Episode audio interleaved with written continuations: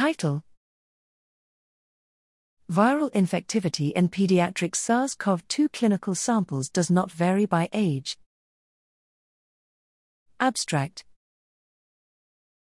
During the early months of the SARS CoV 2 pandemic, notable uncertainty emerged regarding the role of children in transmission dynamics.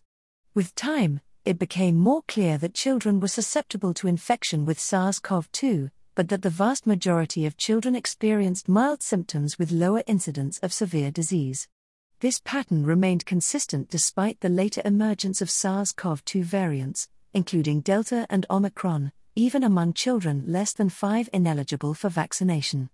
The relative lack of severe disease in the pediatric population raised questions regarding viral kinetics and infectivity in children versus adults.